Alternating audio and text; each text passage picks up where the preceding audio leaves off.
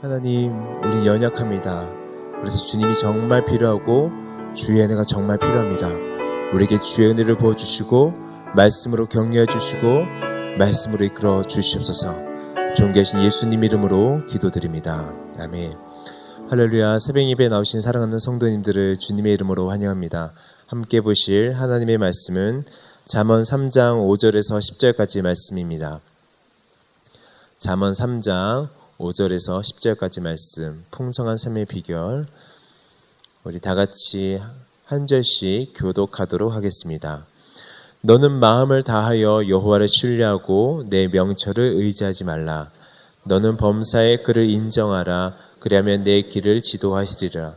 스스로 지혜롭게 여기지 말지어다 여호와를 경외하며 악을 떠날지어다. 이것이 내 몸의 양약이 되어 내 골수를 윤택하게 하리라. 내 재물과 내 소산물의 처음 익은 열매로 여호와를 공경하라. 그리하면 내 창고가 가득히 차고 내 포도즙 틀에 새 포도즙이 넘치리라. 아멘. 어, 이 세상을 살면서 한 번 정도 이런 생각을 해보셨을 것입니다. 어, 정말 잘 살고 싶다.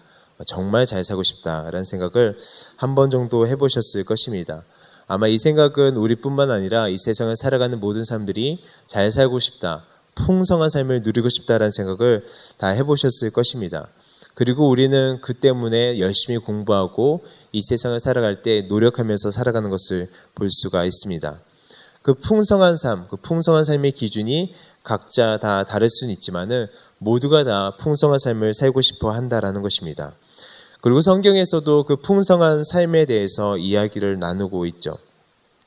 주님께서는 우리를 창조하시고 이 땅을 살아갈 때 두렵고 궁핍한 가운데서 정말 약하게 살아가는 것을 원하셨던 것이 아닙니다. 태초에 천지를 창조하시고 하나님 아버지께서 아담을 창조하신 다음에 아담에게 주신 삶은 무엇과도 바꿀 수 없는 풍성한 삶이었고 정말 헤아릴 수 없는 은혜로운 삶이었습니다.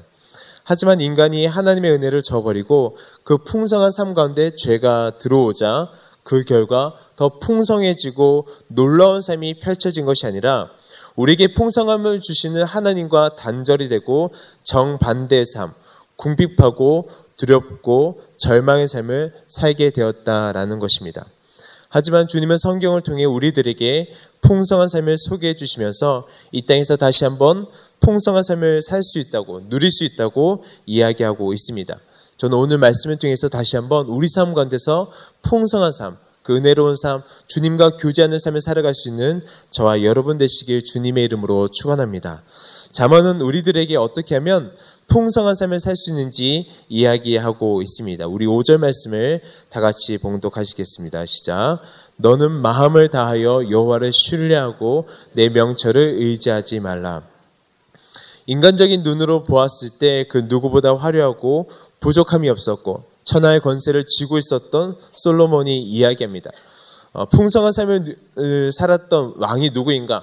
어, 대표적인 왕이 누구인가라고 뽑으라고 했을 때 어, 솔로몬이라고 말해도 부족함이 없을 정도로 솔로몬은 풍성하고 화려한 삶을 살았습니다. 그렇기 때문에 그는 풍성한 삶의 조건에 대해서 많은 것으로 이야기할 수 있었을 것입니다. 하지만 그가 자기의 자녀들에게 백성들에게 이야기하는 것은 부귀 영화나 명예나 권세가 아니라 그 다른 것을 말하는 것이 아니라 내가 누리고 누리고 누려보았더니 결론적으로 너는 마음을 다하고 목숨을 다하고 힘을 다해서 여호와를 신뢰하고 내 명철을 의지하지 말라라고 이야기하고 있다라는 것입니다. 이것이 성경에서 말하는 풍성한 삶의 비결입니다. 이 세상을 살아가는 모든 사람에게는 두 갈래의 길이 있죠. 한 가지는 자신의 삶이 내가 중심이 되어 살아가는 인간 뜻대로 살아가는 인본주의적 삶이 있고 하나는 삶의 주체가 내게 아니라 하나님께 있는 하나님 뜻대로 살아가는 신본주의적 삶이 있습니다. 당장 눈에 보기에는 내가 중심이 되고 내가 주체가 되고 내가 결정하고 살아가면 풍성하고 화려하고 평탄한 삶을 살아갈 것 같습니다. 이것이 보통 사람들이 세상 사람들이 생각하는 어, 풍성한 삶이죠. 하지만 우리는 너무나도 잘 알고 있습니다. 성경에서 말하는 것처럼 잠시 잠깐 무언가 되는 것처럼 보이지만 그 결과가 굉장히 비참하고 어렵다라는 것을 우리는 잘 알고 있습니다. 그런데 사탄이 자꾸 우리에게 속삭이는 거예요. 너의 인생의 주체가 되라고 너가 주도해 가서 너의 인생을 주도해 가라고 이야기하고 있습니다. 어떻게 너의 인생을 보이지 않는 하나님께 맡길 수 있어라고 우리들에게 속삭이고 있다라는 것입니다. 그리고 때론 그 말이 너무나도 매력적으로 들리게 됩니다. 너의 인생 아무도 책임져 지지 않아. 너 스스로 개척하고 나가는 거야 라고 이야기합니다. 맞습니다. 우리 인생 아무도 책임지지 않습니다. 그런데 우리가 꼭 기억해야 될 것이 있는데 우리 인생 하나님께서 책임지실 줄로 믿습니다. 그 믿음 가지고 우리가 나가는 것입니다. 풍성한 삶의 비결은 다른 것에 있지 않고 마음을 다해 여호와를 신뢰하는 것입니다. 저는 이 새벽 주님 앞에 나온 사랑하는 성도님들이 여호와 하나님을 신뢰할 수 있길 주님의 이름으로 축원합니다. 우리가 신앙생활하면서 붙들어야 되는 것 바로 여호와 하나님을 신뢰하는 것입니다. 근데 사랑하는 성도 여러분, 여호와를 신뢰하는 것 어떻게 해야 하는 것일까요? 여호와 하나님의 무엇을 신뢰해야 하는 것일까요? 성경 전체에서 계속하고, 계속해서 이야기하고 있듯이 바로 신실하신 하나님, 언약을 지키시는 하나님, 완전하신 주님을 신뢰하는 것입니다. 우린 때때로 무기력하고 또 신실하지 못합니다. 좌절하고 넘어질 수가 있습니다. 그렇지만 우리는 넘어진다 하여도 우리가 신뢰하는 주님은 넘어지지 않는다라는 것입니다. 바로 우리에게 궁극적으로 승리를 주신다라는 것입니다. 저는 이 새벽 우리가 주 앞에 기도할 때 그 주님을 붙들면서 기도해야 될 줄로 믿습니다. 성경에서 계시하고 계시는 그 하나님 완전하시고 온전하시고 신실하시고 거짓이 없으신 그 하나님을 붙들면서 기도할 때 하나님께서 우리 삶을 주도해 가신다라는 것입니다. 우리 주변에서도 계속해서 이야기해요. 우리 주변이 영원한 버팀목처럼 이야기해요. 내가 너의 곁에 영원히 있을 거야. 참 신기하죠. 이런 말 할 때는 세상 달콤하게 이야기합니다. 우리 가족이잖아. 우리 식구잖아. 패밀리 패밀리 하면서 막 이야기를 합니다. 그리고 어, 청년들에게 권면합니다. 옆에는 오빠가 평생을 지켜줄 것 같습니다. 오빠만 믿어. 아주 달콤하게 이야기합니다. 그런데 실상은 그렇지 않다라는 것입니다. 내 옆에는 오빠가, 내 옆에는 누군가가 나의 삶을 지켜주고 나의 삶을 이끌어주는 것이 아니라라는 것입니다. 바로 하나님께서 우리 삶을 지켜주시고 우리 삶을 이끌어주실 줄로 믿습니다. 근데 정말 신기하게 세상은 이런 말로 우리들에게 말할 때는 우리를 어루만지면서 이야기합니다. 그럴 때마다 성경에서 말하는 그 하나님의 신실하심을 믿고 나갈 수 있길 주님의 이름으로 축원합니다. 여기서 신뢰한다라는 말의 원어를 살펴보면 어떤 대상에게 전적으로 몸을 의지하여 기댄다라는 뜻을 가지고 있습니다. 어떤 대상에게 몸을 전적으로 의지하여 기댄다라는 것입니다. 혹시 이런 경험이 있으신가요? 누군가에게 전적으로 기대어 본 적이 있으신가요? 어, 저는 경험이 있습니다. 어, 제가 기댄 것이 아니라 저의 딸이 저에게 안길 때는 자신의 몸의 무게를 생각하지 않고 온전히 저에게 기대는 것을 저는 어, 경험하게 됩니다. 저희 딸이 아주 건강합니다. 그런데 그 딸이 건강한 몸을 가지고 저에게 점프를 해서 저에게 뛰어들면 어, 굉장히 당황스럽습니다. 하지만 딸에게는 확신이 있습니다. 아빠가 받아줄 거라는 확신이 있습니다. 그 뛰어내리, 뛰어내리면 조금도 의심도 없고 걱정과 두려움이 없고 해맑음 밖에 없다라는 것입니다. 왜냐? 아빠가 받아줄 것을 알기 때문이죠. 우리 하나님 피곤하시니까 내가 하나님께 기댈 때, 아, 반 정도 기대겠어. 어, 기대는데 반 정도 기대는 거 해보셨나요? 제가 저희 아내랑 연애할 때 저희 아내가 저한테 어깨 고개를 기대는데 아주 어색한 단계였습니다. 그래서 폭 이렇게 기대는 게 아니라 어설프게 고개를 기대니까 제 어깨는 저려오고 저희 아내 목도 아파오는 것을 알 수 있게 되었습니다. 어설프게 기대면 기대는 것도 아니고 버티는 것도 아니게 됩니다. 기댄다라는 것은 무슨 말인가? 바로 내 명철을 의지하지 않는다라는 것입니다. 이 명철이란 말은 교만의 표층으로 인간적인 교육과 훈련을 통한 지식을 말하고 있는 것이죠. 즉 세상 경험을 이야기하고 있다라는 것입니다. 내가 하나님께 기대는데 내가 하나님께 기대는데 몇 프로 기대야 하는가? 하나님께서 혹시 내가 기대했더니 싹 피하시진 않을까? 그러면 내가 넘어지지 않게 어느 정도 기대해야 될까? 어, 사랑하는 성도 여러분, 신뢰는 확률의 싸움이 아닌 것입니다. 몇 프로 맡기는 것이 아닙니다. 신뢰하면 온전히 신뢰하는 것이지 내가 몇 프로 신뢰하고 몇 프로 신뢰하지 말고 이것이 아니다라는 것입니다. 그런데 이 신뢰는 그냥 생기는 것이 아닙니다. 이 신뢰는 하나님과 지속적인 관계 형성을 통해 나타난 결과라는 것을 우리는 알 수 있습니다. 우리도 마찬가지죠. 사람과의 한 번의 신뢰가 쌓여지는 것은 아닙니다. 경험적으로 알게 되죠. 경험적으로 알게 되면 행동하게 됩니다. 아, 내가 저 사람을 신뢰할 수 있구나. 그 반대로 내가 경험을 했고 경험을 했더니 속이고 속이고 거짓말하면 신뢰가 아니라 어, 신뢰를 못하겠구나 하면서 관계가 깨지게 되죠.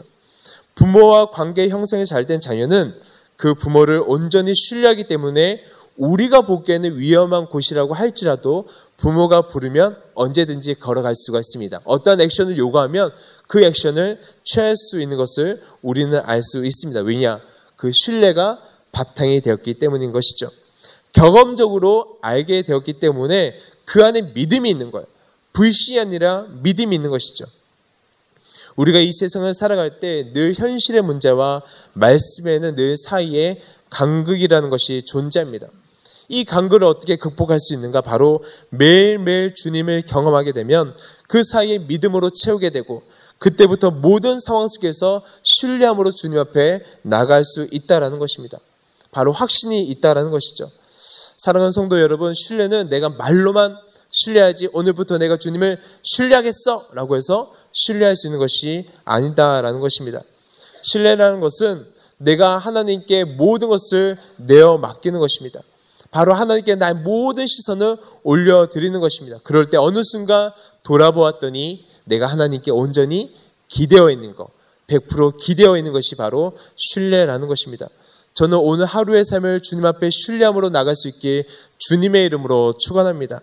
한번 주님께 기댄다라고 생각해 보세요. 저는 말씀을 준비하면서 아, 하나님께 기댄다. 너무나도 평안함이 오는 거예요. 내 마음속에 아, 내가 주님 앞에 기댄다. 사실 어, 남자들은 누구에게 기대는 것이 익숙하지 않습니다. 그리고 결혼하고 아빠가 되고 남편이 되고 남편이 되니까 누구에게 기댄다라는 것이 와닿지 않더라고요. 그런데 말씀을 준비하면서 아, 내가 주님께 기댈 수 있구나. 나의 버팀목이 있구나라고 생각하니까 마음속에 평안이 있는 거예요. 저는 그런 은혜가 오늘 우리 삶 가운데 임하시길 주님의 이름으로 축원합니다. 우리 6절 말씀을 다 같이 봉독하시겠습니다. 시작. 너는 범사의 그를 인정하라. 그리하면 내 길을 지도하시리라. 어, 신뢰가 쌓이면 모든 일에 주님을 인정할 수밖에 없습니다. 왜? 경험적으로 알게 되었기 때문에. 내가 지식으로 아는 것이 아니고 소문으로 들었던 것이 아니기 때문에 그렇습니다. 나의 가정의 문제를 주님 앞에 올려드렸더니 주님께서 상상조차 할 수 없는 방법으로 풀어주셨지. 아, 맞아. 내가 회사의 문제를 주님 앞에 올려드렸더니 주님께서 그때 이렇게 이렇게 풀어주셨어. 그렇기 때문에 내가 오늘의 자녀의 문제를 올려드려야지 하면서 신뢰를 바탕으로 주 앞에 나갈 수 있다라는 것입니다. 하나님을 인정할 수 있다라는 것입니다. 모든 일을 주님께서 하실 수 있도록 나갈 수 있다라는 것입니다. 그런데 여기에 문제가 있습니다. 우리는 어려울 때 주님 앞에 여쭤봐요. 하지만 우리는 나의 유익이 확보가 되면 우리는 주님 앞에 여쭤보지 않는다라는 것입니다. 조그만한 나의 유익이 생기면 우리는 하나님께 여쭤보지 않아요. 그런데 저는 모든 일을 좀 주님 앞에 여쭤볼 수 있는 믿음의 결단이 있길 주님의 이름으로 축원합니다. 어려우면 주님 앞에 여쭤봐요. 그런데 이 일에 대해서 이익과 유익이 생긴다라고 생각하면 어느 순간 기도하지 않는 모습을 어, 바라보게 됩니다. 저는 오늘 새벽에 모든 문제를 주 앞에 올려드릴 수 있는 저와 여러분 되길 주님의 이름으로 축원합니다. 주님께 여쭤보면 주님께서 전문가이십니다라고 인정만 해드리면 주님께서 우리의 길을 지도해 주신다라는 것입니다. 단순히 길을 안내해 주는 내비게이션이 아니라 지도해 준다라는 뜻은 그 길을 평탄하게 하고 장애물을 제거해 주셔서 내가 가야 될 곳에 이르게 하신다라는 뜻을 가지고 있습니다. 하나님이 원하시는 곳까지 그 천국까지 우리를 이끌어 주신다라는 것입니다. 할렐루야. 이것이 바로 주님을 신뢰하는 자에게 주시는 축복인 줄로 믿습니다. 하나님을 믿고 따른다 하면서도 자신이 생각하기에 사소한 것들은 어, 하나님께 기도하지 않는 모습들이 있습니다. 우리 스스로 기도할 때 우선순위를 여기게 되죠. 아, 이 문제는 하나님께 맡겨드려야 되겠다. 이 문제는 내가 스스로 할 수 있지. 그런데 성경책에 어떻게 기록하고 있냐면 우리의 머리털까지 세신 바 되었다라고 이야기하고 있습니다. 주님께서 우리의 머리털까지 세셨는데 우리의 그 사소한 것을 모르시겠습니까? 바로 그 주님 앞에 우리의 모든 문제를 좀 들을 수 있는 저와 여러분 되시길 주님의 이름으로 축원합니다. 나의 모든 계획이 하나님께 있고 하나님의 인도하심을 믿고 나간다면 오늘의 삶이 두렵지 않습니다. 혹시 오늘 예배 끝나고 이제 나가고 나가서 출근하고 학교를 가고 가정으로 들어가는 삶이 두려우신 성도님들이 계신가요? 하나님께 기도하고 주님 앞에 모든 삶을 내어 맡기면 두렵지 않습니다. 그 길 가운데서 하나님께서 내가 상상조차 할 수 없는 놀라운 은혜로 베풀어 주실 줄로 믿습니다. 우리 7절과 8절 말씀을 다 같이 봉독하시겠습니다. 시작. 스스로 지혜롭게 여기지 말지어다. 여호와를 경외하며 악을 떠날지어다. 이것이 내 몸에 양약이 되어 내 골수를 윤택하게 하리라. 스스로 지혜롭게 여기는 사람을 성경에서 무엇라 이야기하냐면 바로 교만한 사람, 미련한 사람이라고 이야기합니다. 교만한 자를 야고보서 4장 6절에 보면 교만한 자를 물리치시고 겸손한 자에게 은혜를 주신다라고 이야기하고 있습니다. 인간은 우리들이 가장 크게 실수하는 것 중 하나가 바로 스스로 지혜롭다라고 생각하는 것입니다. 바로 스스로 지혜롭다 생각하는 이 시점이 죄악의 시작이라는 것입니다. 죄의 시점이라는 것을 우리는 성경을 통해서 알 수가 있습니다. 오늘 잠언에서 이야기를 하기를 여호와를 경외하는 것이 그 무엇보다 지혜롭다. 그러므로 너희는 스스로 지혜롭게 생각하는 그 악에서 떠나라고 이야기하고 있습니다. 우리 잠언 9장 10절 말씀을 다 같이 봉독하시겠습니다. 시작. 여호와를 경외하는 것이 지혜의 근본이요 거룩한 자를 아는 것이 명철이니라. 여호와를 경외하는 것이 지혜의 근본이고 그분을 아는 것이 명철이라고 성경에서 이야기하고 있습니다. 그리고 이 모든 것이 내 몸에 양약이 된다라는 것입니다. 더 나아가서 내 골수를 윤택하게 한다라는 것입니다. 이것이 무슨 말일까요? 우리 영혼을 강건하게 하고 영적 골다공증에 걸리지 않도록 붙잡아 준다라는 것입니다. 여기서 몸이라는 단어의 뜻은 살펴본 배꼽이라는 단어의 뜻을 가지고 있습니다. 무슨 말이냐면 우리 몸의 중심축 가운데를 이야기하고 있다라는 것입니다. 즉 우리 영혼이 흔들리지 않도록 붙잡아 준다라는 것을 이야기하고 있다라는 것이죠. 우리 영혼이 주의 경외하는 것으로 가득 찰 때, 우리 골수가 가득 찰 때, 시련과 핍박과 어려움이 올 때 부셔지는 것이 아니라 더 강건하게 붙들 수 있고 버틸 수 있다는 것을 성경에서 이야기하고 있습니다. 여호와를 신뢰하고 여호와를 의지하는 것 이것이 우리 몸의 양약이 되고 우리 골수를 우리 영적인 뼈를 단단하게 할 줄로 믿습니다. 그래서 우리는 더욱더 주를 신뢰하고 나가야 되는 것입니다. 우리 마지막으로 9절과 10절 말씀을 다 같이 봉독하시겠습니다. 시작. 내 재물과 내 수산물의 처음 익은 열매로 여호와를 공경하라. 그리하면 내 창고가 가득히 차고 내 포도즙 틀에 새 포도즙이 넘치리라. 마지막으로 하나님을 신뢰하고 인정하는 것에 대해서 솔로몬이 이야기하기를 11조에 대해서 이야기를 하고 있습니다. 11조의 원리는 이 땅의 원리가 아닙니다. 천국의 원리죠. 당연히 처음 익은 열매를 주님 앞에 드리면 내가 가진 것을 주님 앞에 드리면 부족해지는 것이 없어지는 것이 세상의 원리이지만 하늘나라 법은 다르다라는 것을 이야기하고 있습니다. 부족해지는 것이 아니라 더욱더 풍성해지고 새 포도즙이 넘쳐난다라는 것을 이야기하고 있습니다. 무슨 말인가? 나의 모든 소유권을 주 앞에 올려드렸을 때, 하나님인 것을 고백했을 때, 하나님께서 풍성한 은혜로 채워주신다라는 것을 우리들에게 이야기하고 있습니다. 말씀을 정리하도록 하고, 말씀을 정리하겠습니다. 어, 이 땅에 살지만 이 땅에서 천국의 삶을 누리기 위해서 그 풍성한 삶을 누리기 위해서 우리가 해야 되는 것 딱 한마디로 주님과 동행하는 것입니다. 하나님을 모든 삶 가운데서 인정하는 것입니다. 모든 삶 가운데 주님을 초대하고 수시로 주 앞에 기도, 기도하고 나갈 때 하나님께서 우리 삶을 인도해 주시고 우리는 어느 순간 주님 앞에 100% 기대어 이 믿음의 길을 걸어가는 우리 모두가 될 줄로 믿습니다. 그러면 힘들어지지 않는 것입니다. 왜? 주님께서 걸어가시기 때문에 그 길을 따라가기 때문에 힘들지 않는 것입니다. 저는 그런 삶 사시길 주님의 이름으로 축원합니다. 성경에서 말하는 그 풍성한 삶은 세상의 기준과 다를 수 있습니다. 하지만 예수 그리스도를 구주로 영접함과 동시에 우리는 풍성한 삶의 조건을 갖추게 되었습니다. 그리고 매 순간 주님과 동행하게 된다면 우리는 세상에서 말하는 잠시 잠깐 누리다 없어지는 풍선처럼 커졌다가 터져버리는 그런 풍성함이 아니라 흔들리지 않는 참된 은혜와 풍성함을 경험할 줄로 믿습니다. 저는 오늘 그 은혜가 우리 삶 가운데 넘치시길 주님의 이름으로 축원합니다. 기도하시겠습니다. 하나님 감사합니다. 우리들에게 풍성한 삶의 길을 예수 그리스도로 열어주시고 그 길을 걸어갈 수 있도록 인도해 주시니 참으로 감사드립니다. 하나님, 이 믿음의 길 걸어갈 때 포기하지 않고 늘 애녹처럼 주님과 동행하며 오늘 하루 살아갈 수 있도록 인도하여 주시옵소서 존귀하신 예수님 이름으로 기도드립니다. 아멘.